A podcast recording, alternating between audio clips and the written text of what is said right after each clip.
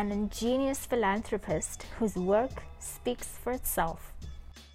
With us today, we have Molefe Twala, a man set to disrupt innovation in the Southern African art space.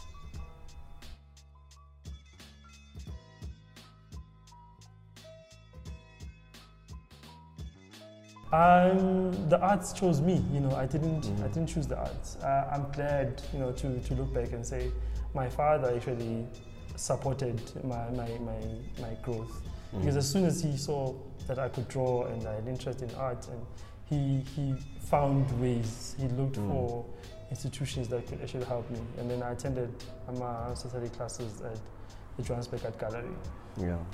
you know, and it's sad because I really want to remember who taught those classes, but I can't. Um, it was a long time ago, and you know, I think the foundation was was late because I just attended a year there, and it didn't continue for some strange reason.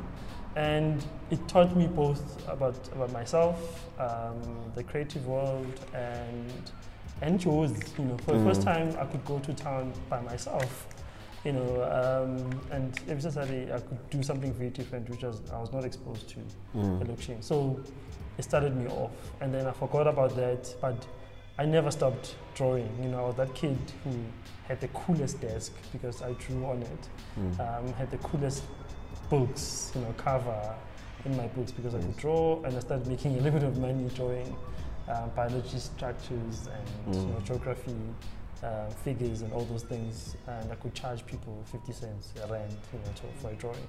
So, you know, I started very early on, and I, I think when I look back and I reconnect with some of my school people, um, they, they always say like, "What are you doing?" And then I tell them I'm an artist. I run arts company Soweto and all of that. They they're like, "Yes, you've always been drawing. You know, you Yeah. you're good at that, and I, I'm not. We're not surprised. Hundred percent of them are not surprised that I, I'm in this Mm. field. You know, so and I started to believe as well a little bit later. I would say, okay, maybe I can do this. You know, Mm. because you grow up and you're not exposed to um, opportunities and, and stuff, so you doubt yourself. You know, Mm. uh, at one time, um, several times actually, I I thought I want to be a graphic designer because I, I could see my creativity uh, paying me. You know, I, I've always had the typical image of artists uh, struggling, not being able to pay Mm. bills and whatnot. So I thought, how can I use my creativity? As the next best thing was was. Graphic design. Yeah. Yes, graphic design. Mm. So I left school with those ambitions that I'm going to be a graphic designer, and Words turned me down. Got my results. I called them the following day. Like, yes, I got my results. Can you complete the registration? They're like, we can't find you. Luckily, uh, the woman who I was talking to over the phone, you know, recommended a, a college, and I went to CJC Mm. you know um, and it was fantastic because it exposed me to, to art you know Mm. it exposed me to myself actually you know um, you grow up very different as a creative you know you really never fit in it's part of the reason why i started the arts company because I, it was the answer to those kids who who are not supported while they're young um, and they're creatives Mm. so I thought, why not be the person that you needed when you were young? So, and when I, when I met Tabo a couple of years later, he's worked in the different varsity, which is Wits, Mm. uh, and then I, I worked with uh, University of Johannesburg, and we met a couple of years later, and we still had this burning passion to, to teach. You know, Yes. um, our basic and the most fundamental core thing is actually teaching. Um, whether in, in doing things differently in business, doing things differently in the arts, you know, and growing as a person, I think that's what our call is. At the core is to teach. Yes. So Okay. we are also learning, you know. So for you to, I think, to become a better teacher is for you to, to learn, to have gone through the experiences Yeah. and then you can share. So you, you say basically that you were you're going to classes in Johannesburg, in the Johannesburg Art Gallery. Yes. Yes. So now, since you've been active in the art industry, uh, how has it molded and shifted your perspectives around the industry as a whole? Because it's quite a broad industry, and the dominance of it is full of people that are white, Yes. you know, and the historical aspect is that culture and arts have always been dominated by white culture and what is perceived as white culture being the best out of everybody else. So how's it, how has that as a whole molded you and inspired you to start and be a part of the arts company Soweto? all of that, you know, shaped me um, because I was exposed to industry leaders, you know, uh, people who are in the industry and doing business in the arts. Um, it molded me, you know. Um, I am the reflection of, of the system, you know. I am the reflection of um, going through all of this, you know, being exposed to these particular people. So um, what what happened is that I could see centers of excellence for art. You know, Mm. as a child, you don't you don't start seeing race, you know, while, while you're young. Yes. And then, but the centers of excellence were, were white, and I could see that. Oh, uh, um, and then the most famous one, which is Ifunda Center, uh, uh, Soweto, is Mm. is one classical example because my father went there looking for, for classes, you know, um, to support me and whatever, and he didn't get any. And over the years, you know, I could see black institutions struggling, um, you know, working hard but failing at becoming the best that they could be. Mm. So that shaped me, you know, and I, I, I had the privilege of actually being in, in corporate for a couple of years, which, which made me, gave me a pause to relook um, the whole industry. And um, when we came back and started this thing again, I had that experience. So the exposure and the experience, and then I could Mm. merge the two. That I could see that the world needs formalized business structures Mm. even if they're creative. You know, banks won't talk to you if you're not formal. Um, international institutions won't talk to you if you're informal. They won't talk to individuals. You know, uh, they unless you if you are privileged. You know, you Mhm. are William Cambridge. You have a name.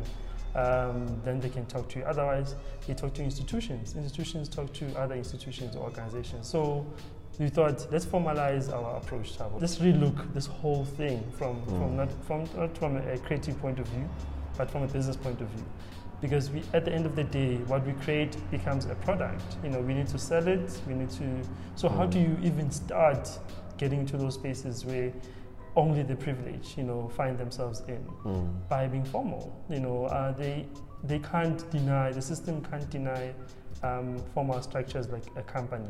You know, then you have an opportunity to tender. You have an opportunity to um, insert a proposal, uh, send a proposal. Mm. You know, then you can talk to even the CEO of banks, people that you not meet in the streets. But if you did that, try to Mm. do that individually or on your own, you don't you don't get very far unless if you're lucky and you you make a name for yourself and, and, Mm. and you get there. But yeah, Mm. it, it has shaped me. It has informed my decisions. It has um, informed my approach to, to, to business, creative business. So Mm. yeah, it, it has been really vital to, to get us here. Mm. And then now, through through this initiative of, of the arts company Soweto TACS, in in in short, what challenges and breakthroughs have you had since you've started and in the processing of making fine arts grow as well? Because I think from your background, it's difficult to, from a black community, to find the space to learn about fine arts or just contemporary art, how to be a professional artist, how to have your signature be worth millions as a black person because it's hardly it's it's it's hardly known or quite quite uh, popular for black people to become big name artists you know Be- only because it was never there in the community. So there's that active ignorance or oblivious nature towards fine art so through TACS what challenges have you faced and what breakthroughs have you had with doing that in providing the platform? Maybe there's a lot of challenges. You know, um, the industry you go into it with challenges already. You're disadvantaged. You know, um, Mm. our our um, but our passion was the limited um, arts education. You know, quality arts education because we were exposed to universities. You know, we could see the standard of, of teaching, Mm. you know, and then we could compare it with, with institutions that we knew.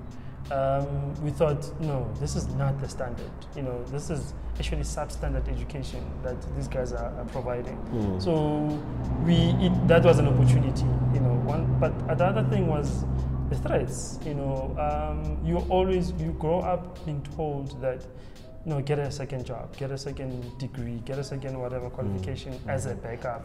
You know, have plan B. What if the arts don't work? You know, so you go into it with all that fear and doubt. You know, thinking, what if my company doesn't take off and Mm. people don't never sign or buy my artwork? Mm. So you need, you know, that, that tenacity and, and, and stubbornness, I guess, um, to to continue and go into it and say, but I have a very different voice, different opinion, different um, thing that I'm bringing to to this table. So the opportunities are there. One of the biggest um, things that we actually have, have, have uh, done and achieved is we ran a, in collaboration with the city of Johannesburg, we Mm. ran a, a, a children's school holiday program where we taught um, 18, 20 children from 10 different schools um, printmaking, you know, and art and the, the basics of art. And uh, we paired that with, with entrepreneurship um, opportunities or, or program. Yeah. So we taught them from, from drawing to making a print to actually selling it. You know, and we had an exhibition. We closed that off with, a, with an exhibition. So that was awesome because never have we worked with such a, a large group of, of institutions and individuals. Mhm. Not only it answered a whole lot of other questions. You know, the support for, for young creatives, um, schools not teaching uh, quality art and whatnot, Mhm. and then creating an opportunity for them to sell the product Products. and then getting their parents into the exhibition so that they experience something that their child has Mm. done. So it, it had it touched a whole lot of uh, people and stakeholders, which was fantastic because now it answered the education of our people not knowing much about art, Mm. um, and then answered um, the question of where do I even get good quality art education? How do we support schools and the programs that they run? So that was the biggest opportunity that Mm. we, we've, we've had um, thus far. There have been several, you know, but yeah. Yeah. Um, So, so you have you have a, a you've invested in, in classes that you call STML. yes. What what does this acronym mean, mean? And can you can you just tell us what these classes are focused on? And also, I think in retrospect as well, as we are talking about parents being brought into the picture, I think there's also that misconception that African art is of primitive art that you find on the rock walls. You don't find modern art today to be a black thing, you know? Can you just give us a basic overview as to how you guys are also, how Halibuaka Gaga giving quality art education? Can you give us just how these two, if, you, if you've done it, how have you managed to gel the, the previous rock arts and learning of contemporary and fine arts today? Yes. Um, just to just to, to rectify that, eh, we, the organization that is known as STML, we founded it as, a, as an NPC um, because we realized that there are a lot of opportunities we can access via a, a non-profit company. You know, um, companies, some, some companies don't want even to talk to you. Uh, or, or other government institutions don't want to even talk to you if you're a private company because they're just thinking profit and whatnot. So Bomu Collective is an NPC uh, arm of, of TACS where we could access funding, you know, to for, from people who actually organizations that help uh, non-profit organizations. And then what we do, it, it's it's much easier to access funding via Bomu from government, for example, because then they would fund a non-profit company Mm. and give it funds. So we could not have had that exhibition if we, we applied via TACS. Mm. Gov- Government does not supply or does not support uh, private companies. So we did that so that we could get funding because art materials, you know, art exhibition, art education is very expensive. Mm. And then talking to the idea of, of quality in terms of um, Africans never have, didn't see a separation or didn't put so much value to certain items. And we were exposed to a whole lot of other things then. there was colonialism, and then there was technology, and now it gave us access to the world. And, and, and it's funny because now the, all of that, what, what we've done as black people, um, is now trending in the world. You know, so it means we were centuries ahead of the world. Mm. You know, we were far ahead. We were Mm. so ahead that it looked as if we were backwards. Yes. You know, um, so it, it, that I think talks to how far and how real, you know, some of our artworks are and, and, and some of our practices are. So they basically transcend time. They transcend time. Maybe we do have certain objects that we respect and don't use and put them as, as Mm. objects that decorate a space or but um, that does not take away from the actual objects being of value Yes. you know um, so i do not see rock art for example as primitive you know um, it, it just lays a foundation it reflects the times you know you were told stories by your parents and whatnot what happened and, but you know your struggles right now. Reflect that you know um, because that's the only thing that you have a better opinion of you know Yes. it's your times. Um, i'm not saying those things were not important and they don't carry through today but you will meet them. As you speak about your issues you will meet all those other issues you know because they they, uh, they, they come together in your time. So as as you speak also about the, the government support, nah? uh, government has, has created an initiative to decolonize the artscape in South Africa Yes. from 2001, as I've seen the policy of Department of Arts and Culture. So what they've done is to try and create more diversity and inclusiveness in, in, in, the, in the management of museums in South Africa. They initiated the flagship uh, programs such as Iziko, Ditsong as well. I think for the northern part of South Africa, Ditsong is the main management company for museums in South Africa. How has that assisted you through TACS and uh, TACS as uh, and also how has it assisted you as, a, as an artist to have your works be part of the history that is preserved in museums or support given to artists in South Africa through maybe galleries in the artscape? Um, firstly, it's, it's, it's important. It's important we have those spaces. You know. Mm. However, I do feel that um, our government is doing the minimal. You know, they are not doing as much as they could. Mm. Why have those two institutions after 94? They should, we should be running at 15 by now. So at times it, it, it depends what we, we serve. You know, when we want to, when government wants to look good, we are the golden economy, contribute so much to the economy. When lockdown happens, funding Mm. is scarce, you Yeah. know, support is scarce. So I I'm happy that we have those two institutions, but really, you know, um, we could have more. And uh, with regards to support, so much red tape. You know, there is so much red tape that uh, creatives have to go through and loops that they need to jump, you know, to, to, to be heard. Something as simple as replying to my email. I send you an email and then just acknowledge I've received your email, I will reply to you in, in such and such a date. Talking to the uh, Department of, of Arts, Sports, Arts and Culture. In, fact, even that name, Jay, that we are banded with Mm. sports, you know, tells you a lot that we, we, we don't mean much. You know, um, we have a month, Heritage Month, nothing much happens except as Mm. Alive. And, the, you know, people are not given those opportunities to actually express themselves. And we don't see, for example, I would definitely love to see all government offices decorated with African art, South African Mm. produced art. Right. I think there should be even an act where we change a minister, you change the artworks in the in their offices. Yes. You know, to support the artists, you know, to support them and, and to make sure that their work is reflected in important spaces. I think also in, in terms of creating that thing that that that appreciation to understand that it's an investment. Yes. Artwork grows in terms of monetary value. Yes. Uh, now, with the impact of COVID 19, because we're placing so much emphasis on it, besides that, it has shifted the normalcy that we know Yes. as people. Um, you, you are forced to cancel pro- some programs that you had in place this year. So, can you give us uh, uh, an outlook as to what those programs are about and how they could have contributed towards uh, your main goal of the arts company Soweto and uh, Boom, Boom Collective?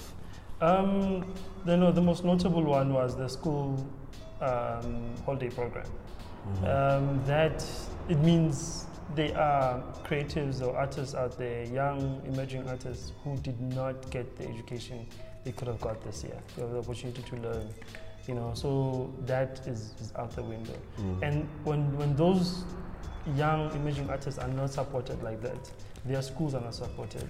You know, their parents are not supported. You know, their teachers are not supported. So a whole lot of community, a whole community was thrown out. You know, uh, because of that. Um, we have an independent uh, show we call it uh, the Art Weekend, you know, um, mm. where we showcase uh, works done in the studio by established and uh, artists who come into the studio and work. So a selling opportunity, a work to show, an opportunity to showcase work was was you know shifted aside. Um, with with COVID happening, uh, it, it did ask us to relook at our business, relook at our approach, and it presented some opportunities. You know, mm. um, you can only take so much online. You know, uh, for example, I want to teach printmaking online. However, some of the ideas and projects they need a press, a, a physical mm. working machine. You know, and these students cannot even afford to, to buy paper, let alone a, a machine. You know, you know, so that speaks to access to information. You know, they were they're, they're denied information again. However, the, the, the opportunities are that now we have access to social media. You know, we have access to the world. We during lockdown, actually, one when we were disappointed and just you know going through the emotions, we we, we picked ourselves up and we noticed that actually there were opportunities to do some things online. And funny enough, we connected more with international organizations and people than we've ever had, you know, uh, in the past. So it forced us and gave us new opportunities to, to actually look at things. Uh, I was talking to my partner Tabo that actually um, now now that we seemingly you know leaving lockdown and, and COVID behind. Um, we need to take some of those lessons that we learned and implement the idea that now we're not just only catering to locals, um, there are people internationally who are watching us, you know, who are interested in some of the things that we're doing. So then they would love to experience these shows. So take it online as well. That has forced us to you know, relook at ourselves and skill sets. Um, you know, all those things, I think they've, they force us to, to grow, you know, to adapt and grow. So as, as you speak now, a question just comes through. Um, it's seeping its way through. It's in terms of the international acknowledgement of local artists as yes. compared to the local acknowledgement of artists. Yes. How has that impacted your perceptions on the art industry as a whole? Because in South Africa, yes, there are those challenges of education, but let's also understand that besides that, those aspects, let's look at why is it when somebody goes overseas and gets acknowledged as an artist, how or how has that shifted your opinion and understanding of the artscape on an international scale as compared to the local one? It has been a pat on the back. You know, it has been that it, it has been a confirmation that what we're doing matters. What happened is that we we did we participated during the lockdown. We actually participated in an international biennale, print biennale. You know, mm. and when people saw my partner's work, for example, Tabo work, they they were like, we didn't even know that South Africa is producing such, such great um, work. Mm. You know, we didn't even think there were printmakers in South Africa. You know, mm. so we were they were impressed, so impressed that they used some of his work in a classroom situation. They were teaching their kids using a South African art, contemporary South African artist mm. work, which is it doesn't happen here. You know, it will take you dying or being very famous for your work to be used in mm. the classroom situation. You know, which is very amazing that something like that we have to be acknowledged outside first before we are welcome here at home. Mm. Um, it's the reason why I think that's that's the reason why sometimes artists die sad and, and broke. So I'm, I'm hoping I'm hoping that you know, with time, this will, things will change. I, I'm, I'm trying to instill this to, to my learners that you matter. Whatever you do, trust me, it's important. Someone you know will see it one day, and I hope Yes. it's a local. So you see value. They must see value in their work, Yes. and therefore other people will see value Yes. in, the, in what they've produced, basically. Uh, a week ago, you had a three-day workshop, Yes. and um, on lino cutting and entrepreneurship in partnership with the Department of Sports, Arts and Culture, Yes. as well as the fine artist Maria Paula Di Andrea. Yes. So, can you tell us a little bit about the workshop and the, re- the reason behind its inception? Um, it's a continuation, actually, uh, from what we've been doing. You know, so we created an opportunity for for artists to to merge the two because we've seen how important it is. You know, so that's what I'm trying to push and um, impress like, I, I, I, on on our learners that guys, you need to start thinking of yourself as a business, a creative business. Mm. You know, you have something to offer the world. Yes, you might not be good in accounting. You're not a number a number cruncher. It's fine. You know, you'll hire someone who does that. You know, um, amazing entrepreneurs start off with just that passion. So the entrepreneurial aspect came in, in that in that, that regard. in that regard. You know, um, where they learned. You know, we were taught how to take yourself as a business because at the end of the day, you pay tax. You know, as long as you develop the product and the market, trust me, you'll find lawyers, you'll find um, accountants, professional people to actually assist you in your business. You'll create jobs. You'll create jobs.